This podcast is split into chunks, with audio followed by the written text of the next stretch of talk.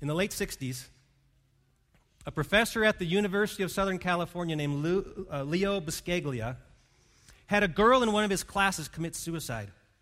Now, she had been one of those very attentive students, and so it touched him really deeply. And he began to ponder what they were doing with kids that are we just teaching them head knowledge or really changing their hearts? And he approached the faculty with a proposal to teach a new class called Love 1A.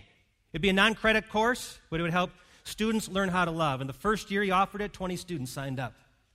And then it began to snowball. Soon they had 200 students filling his classes and a waiting list of hundreds. And people soaked up his lectures and they learned how to love in a greater way. In fact, one time after a lecture, someone asked the professor if they could give him a hug.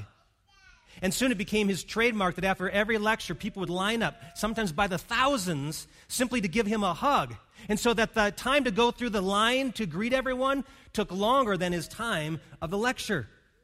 Now, here's what Buscaglia said Somewhere along the line, you've got to learn to love. I think that's been the message of the Bible. It's been the message of 1 Corinthians 13, one of the most poetic, beautiful, oft recited statements on love ever written. And it's interesting, it was written by a person that many believed to be a male chauvinist, but a man who had a heart of love. And he says in 1 Corinthians 13, the Apostle Paul says, and this is called the love chapter, that you can do a lot of things in life, but if you don't have love, you have no voice. If you don't do it out of a heart of love, you actually accomplish nothing. And so he goes on to describe this, these character traits of love, which really are the essence of life relationships that are glued together by this thing called love. And we've been talking about it this whole month. We've been looking at just one verse in the middle of that chapter where it talks about an unfailing kind of love and asking, uh, How can I have that? Because I really want that. I want a love that lasts. It may be your friendships, it may be your relationship with your kids, it may be your relationship with your spouse. It's probably all of them where you say, I want those relationships to endure the test of time. And they can if we have the kind of love described in 1 Corinthians chapter 13.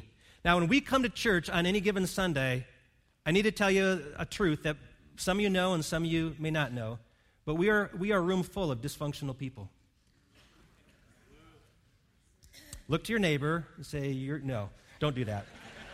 Point the finger to yourself because I grew up in a home that was very dysfunctional. We picked on each other, we yelled at each other, and that happens within our homes. And yet we come to church, walk through these doors, and everyone's happy. Everyone's smiling, and kids are obeying their parents, and they're holding hands. Spouses are together. But, and we don't know what's just happened this week the tension, the fighting, the angst, the frustration, all that's going on in the homes. And I'm telling you, it's all over the place. I was just told this morning of a young couple. They've only been married just a couple years. And they're already at a place in life where it looks like their marriage may not make it. And that is not a, a unique situation. I, I, I tend to believe that is the norm now, that most relationships are dysfunctional. And so, what I hope today, and I've been praying, that God would seal this series on love in your heart in such a way. And by the way, if you haven't been following, you can go online and listen to any of the messages. But God would, God would really transform you and set you down a different course in how you love because this really can make all the difference in your relationship with your husband, your wife, your kids, your parents, your friends if you would do simply what this passage says to do. So before we actually go into it one more time, I'm going to ask if you would be willing to dare to pray that God would change your heart today. Father, I want to pray for myself and my friends gathered here. Your word is powerful, living, and active. Would you do a great work in us as we focus on the beauty of this passage, Lord, and what you desire for us? that we truly would have an unfailing love like yours. In Jesus' name, amen. 1 Corinthians 13, verse 7, and first part of verse 8. Fact, I'm going to have you read it out loud with me. Very short verse, something we all should memorize. Love always protects, always trusts, always hopes, always perseveres. Love never fails.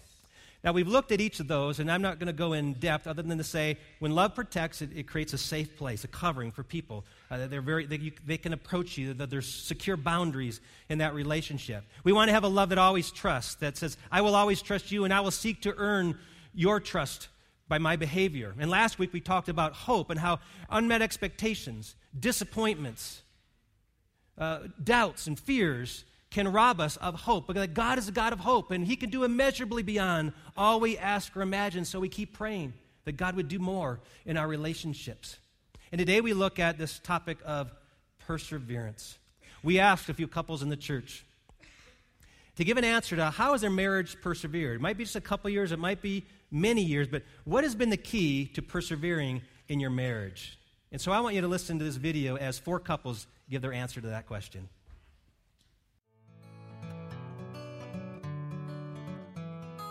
Our biggest thing has been believing best intentions.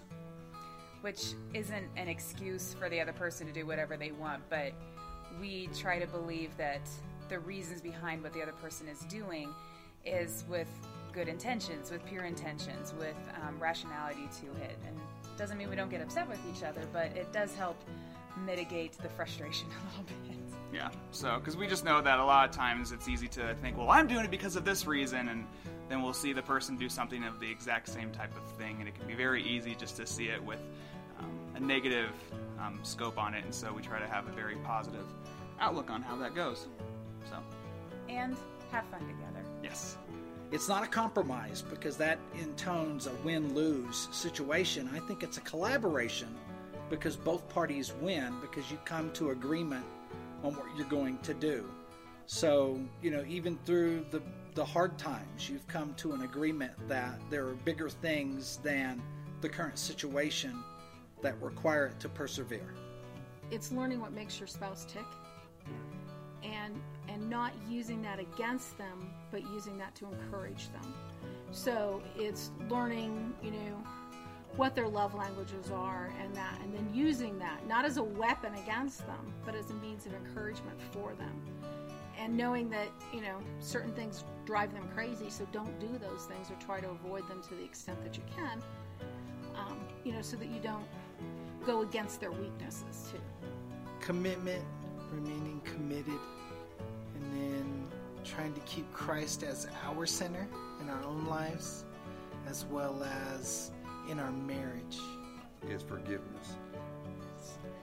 James 3 2 says that we all stumble in many ways, and I need grace and forgiveness daily. And Jesus told Peter to forgive 490 times. And, uh, or we wouldn't, we're not going to be forgiven if we don't forgive. And Susan says she's gone over 490. And I'm on up- 491. I'm up in the thousands. Wow. Perseverance. Beautiful thing. What, what is perseverance? It is a determined continuation in something despite especially difficult circumstances. Some of your Bibles say the King James style of it. Instead of perseverance, it says love endures all things. So What are all things? What, what, what kind of things? Anything, something, and everything. It's, it's everything that comes along good things, tough things, frustrating things, bad things. That love will persevere in spite of those situations. This week, a mentor, father figure of mine, uh, Dr. Leroy Lawson, or Roy as we call him, stayed a few days at our house. And Roy has a young man that he has taken under the wing as, as a gentleman he calls his son. It was a, a boy that was in his first youth group back in Oregon years ago. And he was a single parent child, very troubled, into alcohol, trouble with the law, a rebellious kid, and yet Roy continued to love him and guide him. And over the years, as Roy moved on, Jeff would call him and ask for help in his life. And Roy would love him and coach him. And when Jeff got married, he performed the marriage ceremony.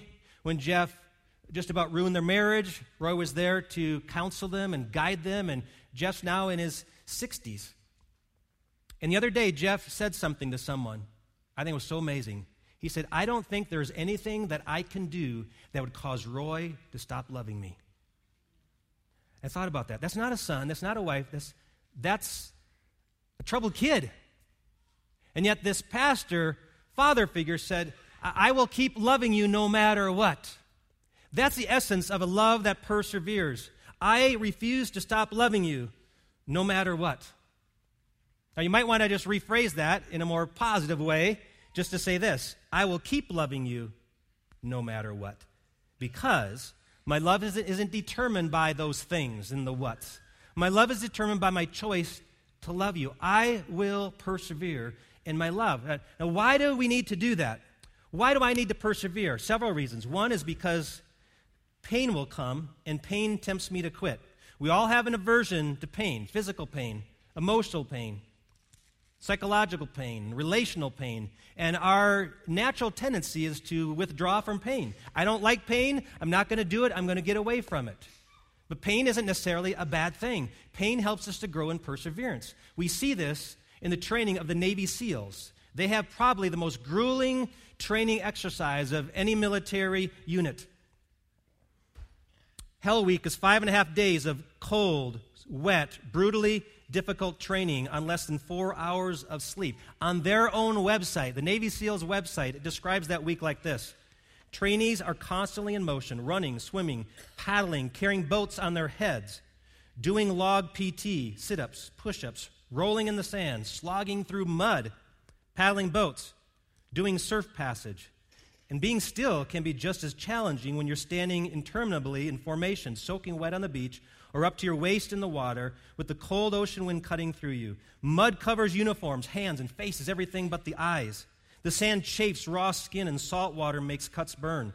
Students perform evolutions that require them to think, lead, and make sound decisions and functionally operate when they are extremely sleep deprived, approaching hypothermia, and even hallucinating. While trainees get plenty to eat, some are so fatigued that they fall asleep in their food. Others fall asleep while paddling boats and have to be pulled out of water by their teammates. Now, on top of that, our instructors with bullhorns, encouraging them to quit, telling them how hard it is, how painful it is, and the best thing they could do is just get out of it. They're trying to mimic those voices that creep inside of your head that want you to bail out. And there's actually a bell that they could ring to be free from the pain. And most men take the bell. Only about 25% get through training. They offer them hot coffee and donuts if they would get out. I believe that many of us in our, in our relationships, and particularly in marriage, feel like I can't handle the pain anymore, I'm going to ring that bell. And there's a voice whispering in your head saying, It's too painful. You don't deserve this. You need to get out.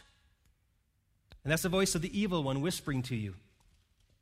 Pain can cause us to want to quit. But Romans chapter 5, verse 3, again, the Apostle Paul is reminding us of what pain can do. He says, We also glory in our sufferings because we know that suffering produces perseverance. Perseverance. The reason Navy SEAL training is so tough is that when they are out on mission in the battlefield, they want to know that these men will not quit. They will not give up on their mission. They will not give up on their teammates because they've been toughened by pain. Pain helps me learn that perseverance. I, I need perseverance because I need to grow up. Listen to what James says in the first chapter of James. He, he talks about trials and what trials can do in our lives. And so, verses 3 and 4, he says, You know that the testing of your faith produces perseverance. Let perseverance finish its work so that you may be mature and complete, not lacking anything. Our, our students are in a period of testing right now, and the, and the tests reveal what they know. And the testing of your faith comes so that God may know what's in your heart. You may say you believe, but the test proves whether you believe or not. And marriage and parenting can test us as much as anything. I've become a great prayer warrior because of my marriage and my kids. I think you have too. It's put you on your knees, it's caused you to cry out to God to intervene because He wants us to grow in our faith. The goal is maturity. And that's why, in any relationship, particularly marriage, two imperfect people are trying to figure out how to have a marriage that lasts. So when I married my wife, I had good intentions. I wanted to give myself to her to help her become all that God wanted her to be. And I thought, that is a great attitude toward marriage. What I didn't understand was that God wanted to use her to change me. And how God has used her to bring out issues within me and fears within me and problems within me in a good way. Why? So I could grow up. So I could, hey, that's not, I take that personally. I'm still growing. I'm learning. And my wife's helping me grow up. And that's true of you too. You know, God uses your kids to help you grow up. So God uses perseverance to help us mature. I need to persevere because I want to be blessed. We go later in the, in the book of James where he speaks of, of Job, someone we talked about just a, a few weeks ago. Says, As you know, we count as blessed those who have persevered. You have heard of Job's perseverance and have seen what the Lord finally brought about. The Lord is full of compassion and mercy. God allowed Job to go through some extreme difficulties, a testing of his faith. He lost his, his farm, he lost his family, he lost his health. But he didn't lose his hope. He had a thread of hope he held on to. And in the end, the Lord finally brought about a blessing that was greater than anything he'd experienced before. God is that kind of God. Even in the midst of our pain and suffering, the Lord is full of compassion and mercy. He's not a glutton for punishment. He wants to bless us, but sometimes the pathway to blessing comes through that growth. In the Catholic Church, there is a program called Retrouvaille. Retrouvaille is a French word that means rediscovery. And what they present in that course for couples and, and couples who've gone through a period of difficulty or coldness in their relationship is to recognize there are four typical stages in a relationship. Starts at romance, then it moves to disillusionment. Talked about that last week when unmet expectations come. It moves to misery, and then to awakening, the discovery. What happens with many of us is we get into phase two and three disillusionment and mercy, and we go ring the bell. This is not what I bargained for. This is not what I thought marriage was going to be. I am getting out because I want stage one. And there's this cute guy or cute gal that I know that if I hooked up with them, I would have stage one all over again and it would last forever. And it doesn't. You have to mature through the process. And for most of us, and I'm speaking, it's true of me too, romance starts to fade. It's based on a, on a surface kind of love. And you start to think again what is love? And do I love this person? And sometimes it feels like misery. But you're on the verge of a breakthrough because when you get to the other side of that, there's an awakening. This, this beautiful discovery that love is much deeper. And I want to tell you, and some of you know what I'm talking about, there is a love far deeper than physical beauty. It's a love that a couple who's been married uh, 20, 30, 50, 60 years experiences. And when you see an older couple holding their hand, you see that kind of love. It's because they've had the awakening. It's not that they've had a perfect marriage. It's not that things have always been easy. It's that they've gone through the process and they went to awakening. Don't ring the bell. Have the kind of love that says, I will never give up on us. I will keep loving you no matter what. That's the kind of love God calls us to have. Professor, pastor, author Tom Mullen writes Happy marriages begin when we marry the ones we love but they blossom when we love the ones we marry. Don't listen to the one with the bullhorn that's whispering in your ear, give up. Give up. Just recognize you're in marriage seal training. And then I don't want to give up because Jesus persevered for me. Jesus persevered for me. We see that in the book of Hebrews in the 12th chapter. It's so beautifully written of what Jesus did for us. It says, Let us run with perseverance the race marked out for us, fixing our eyes on Jesus, the pioneer and perfecter of faith. For the joy set before him, he endured the cross, scorning its shame, and sat down at the right hand of the throne of God. Consider him who endured such opposition from sinners, so that you will not grow weary and lose heart. We persevere because he persevered. What did Jesus endure? What were the things that Jesus had to endure for us? Where he says he endured the cross.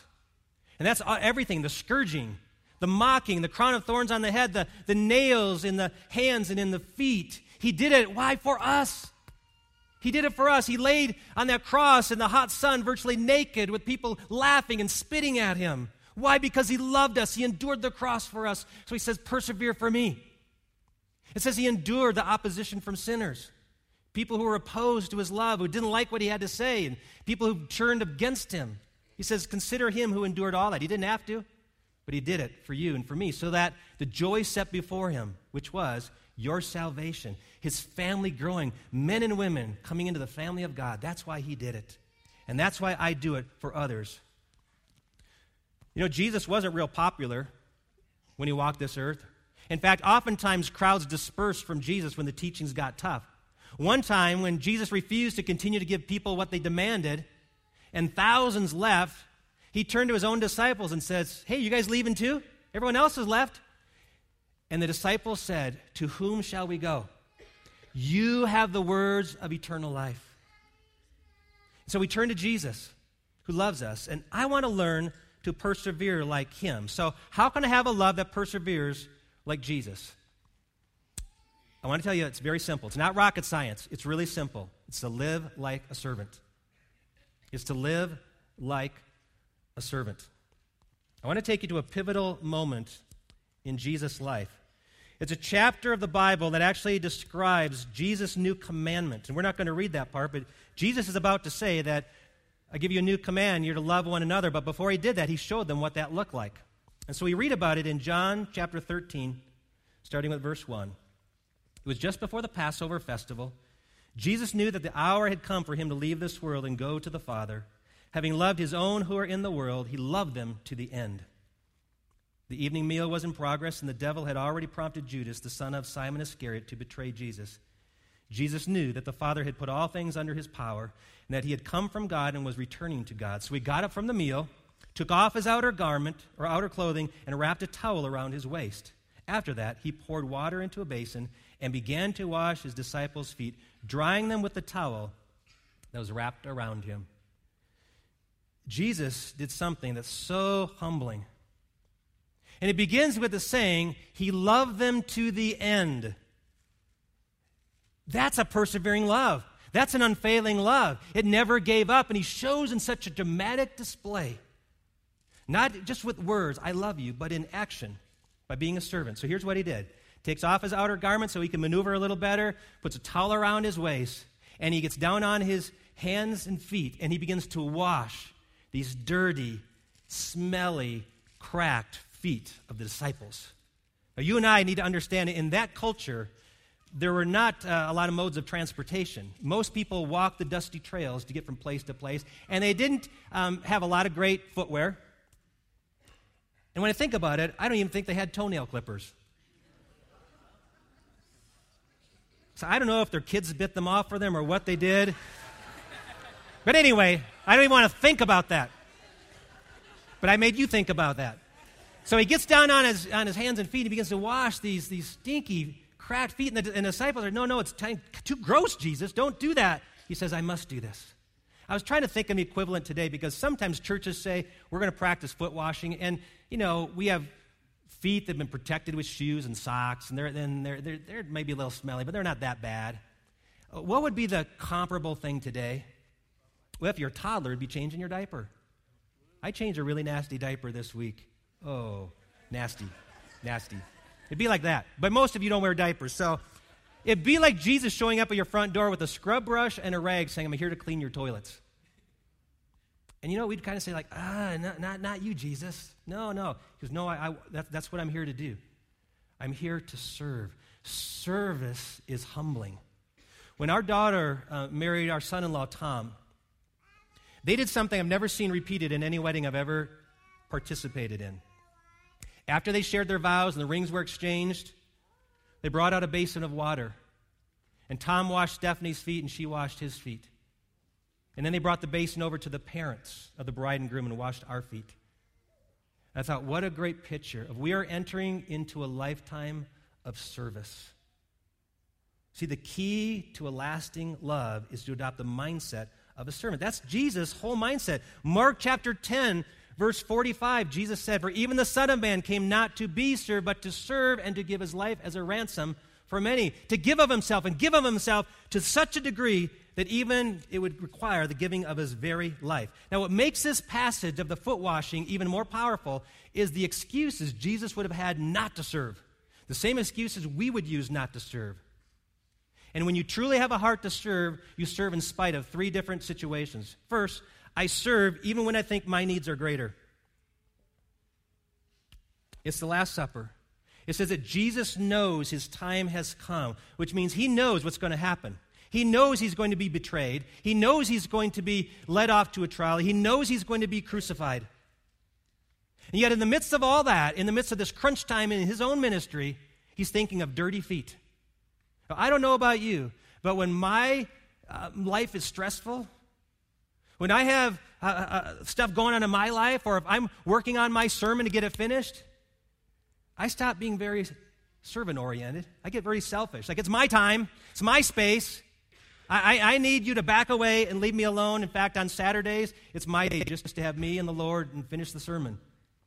And even when my wife walks in, and I have to pause, and I look up and I graciously respond, but I don't engage in a lot because this isn't my time. Even if my grandson comes in, and you know how much I love him, it's give him a quick hug and he needs to get out of the room. This is, this is my space, my time. Moms get it better than dads. I think dads, we are honestly fairly selfish. We've got our space, our time, our stuff, but my mom um, gave so generously to the kids. I mean, the kids always got things before mom did. So you moms get it better than us. But, you know, a couple weeks ago, Pastor Sam brought up this verse from Philippians chapter 2, verses 3 and 4. Do nothing out of selfish ambition or vain conceit, but in humility consider others better than yourselves. Not looking to your own interests, but also to the interests of others. To think better of someone else? I mean, isn't marriage at least should be 50 50? When we have, you know, I, I'm pretty, I think I'm pretty good at sharing until it comes to desserts. It comes to desserts, we get very territorial. I mean, we're, we're cutting a piece of cheesecake down the middle. I mean, we're really trying to get exactly in the middle. I usually try to get the piece that's just a little bit bigger because, after all, I'm, I'm a big guy. I need more calories than she does, so I can justify that pretty easily. It's amazing when we have Klondike bars that we each get three and we count them. Marriage can be so competitive, but do you know what this passage tells me? That love is choosing to lose. You choose to lose time, money, ego, your desires, even your very life. When marriage becomes about winning, for example, I've got to win the argument, I've got to win the fight. I'll tell you this if you are the kind of person that always has to be right, in the end, you'll be left. Think about that. You know, I, I want to grow in loving like that. In fact, I want to ask Pastor Sam, because that's his, one of his favorite passages. Come on up here, because I have something I want to give to him. Didn't he do a fantastic job a couple weeks ago preaching? I know one of his favorite things to do is go off by yourself to Chick fil A and just spend some time working on your message. So um, I want to say thank you to you. Here's a couple gift cards to Chick fil A for you to go spend some great time with you and the Lord. Best boss ever. Oh, wait, wait, wait. Come back here. Come back. And have something else. Here's your own suitcase. Next time we travel, you can take that, okay? Think of the needs of others. Here's another reason to be a servant, even when I feel they are undeserving. Do you know who was at the table that night? Did you, did you catch the scripture? Judas, whom Satan had entered. And Jesus washes his feet just like everybody else's. Ah, that's amazing. Because you and I aren't like that. If someone offends me, is rude to me, I'm going to treat them differently. Jesus says, This guy is going to betray me, turn me in, but I'm going to love him no matter what. That's the kind of love Jesus had and wants me to have. And then I need to be a servant, especially when I'm placed in a position of power. It says that he knew the Father had put all things under his power. So he got up from the table wrapped a towel around him, and began to wash feet. Think of that. He knew he was the one in power. Jesus knew that everything on this planet was made by him and for him. He is the King of kings and Lord of lords, after all. And what does he do with his power? He says, I'm going to wash feet. You know, it's so contrary to our culture. In our culture, this, the, the feeling is when you get to the top, everyone else serves you. You've served long enough. Now you can call the shots. You can tell other people to make your life comfortable. After all, you're the boss the leader, the commander, the dad. Fact, you know what I believe? That in the home, the biggest servant should be dad. if we're to be like Christ, who was such an awesome servant, then it tells me that I don't need to lecture my kids on love. I need to demonstrate it by serving my wife and serving my kids. And, and wives, I don't want to let you off the hook either. Sometimes you're real good at loving your kids. But because your husband's offended you or made you mad, you don't serve him very well. Serve him. Because that's what Jesus did for us. We serve from a position of power. It's like turning the org chart upside down. The ones on top should be the biggest and greatest servants. Romans 13 8 says we owe it to the people around us. Let no debt remain outstanding except or uh, the continuing debt to love one another. For whoever loves others has fulfilled the law.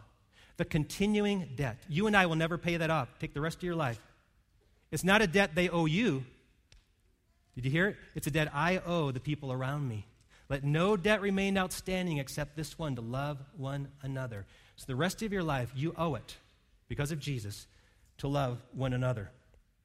When you came in today, you should have received a card. And if not, you can pick one up on the way out. It's called My Promise of Unfailing Love. I really try to think through what are we asking people to commit to? I want to read this to you. And I want you to think about the people around you, your kids, your spouses, your parents, your friends. Are you committed to this kind of love? If I've never told you before, I want you to know that I will never stop loving you. My love for you isn't a reaction to what you do for me, though you do wonderful things. My love for you isn't based on how you look or what you achieve, though I admire the amazing person He's made you to be. I deeply love you because God loves me and has given me a heart that wants to share His love with you. I want you to always feel safe with me. When you're with me, you can be yourself, share your crazy thoughts, and even your painful secrets. It's okay. I'm not going anywhere. I won't leave you when you wrestle with doubt, struggle to figure out God's will, or choose a different path than I've chosen. My love may sometimes feel tough, but know that it's only because I want what's best for you. I trust you and want to be worthy of your trust. I will always be grateful that God has placed you in my life. and know that He wants me to encourage you, not to fix you, support you, not control you, uplift you, not use you. I will celebrate your successes and comfort you in your losses. I will laugh with you, but never at you. You can cry with me, but I hope not because of me. I will forgive you when you've wronged me, and I will be honest and vulnerable about my own weaknesses. I will not revisit the mistakes of our past, but will put my hope in our future. I don't expect you to be perfect or even be like me, but I pray that you will be more like Jesus every day. I will always look for the best in you. God has gifted and filled you with great potential. I will believe the best days are still ahead. I want to serve you just as my Lord served me. I want to lay my life down for you, to meet your needs, to listen more than I talk, to affirm the good more than criticize the bad, and to treasure the precious times we have together. I will never give up on you, and I will never give up on us. No matter what circumstances may come or whether we are separated by differences or distance. Because Jesus never gave up on me, and because he lives in me, I will always love you. Always. And I want to challenge you to take that home. If you truly believe those words, to sign your name to it and give it to your spouse or to your kids and say, That's who I'm going to be. Now, some of you may feel, feel it, Pastor, it's very one sided. I wish my spouse were here today or my kids were here today because they need to hear this too, and maybe that's true. But God has you here today. But how's it going to work if it's just me? Well, there was a time before you were born when a God saw you being formed in your mother's womb, said, I love that little boy, that little girl. And when you were born and began to grow up and began to discover life and rebellion and sin, God says, I love that person so much. I want them to know that I sent my one and only son to die for them. And somewhere along the line, many of you actually surrendered your life back to Jesus, but you need to know this. Before you ever loved him, he loved you first. It was very one sided, and honestly, it still is. So, what's so wrong about learning to love like Jesus? To say, I will love them, even if they don't love me. Because that's what Jesus did. I don't usually quote pop singers, but I actually love this quote by Jon Bon Jovi. He says, My wife tells me that if I ever decide to leave, she's coming with me. I love that. Because my Jesus said, I will never leave you or forsake you.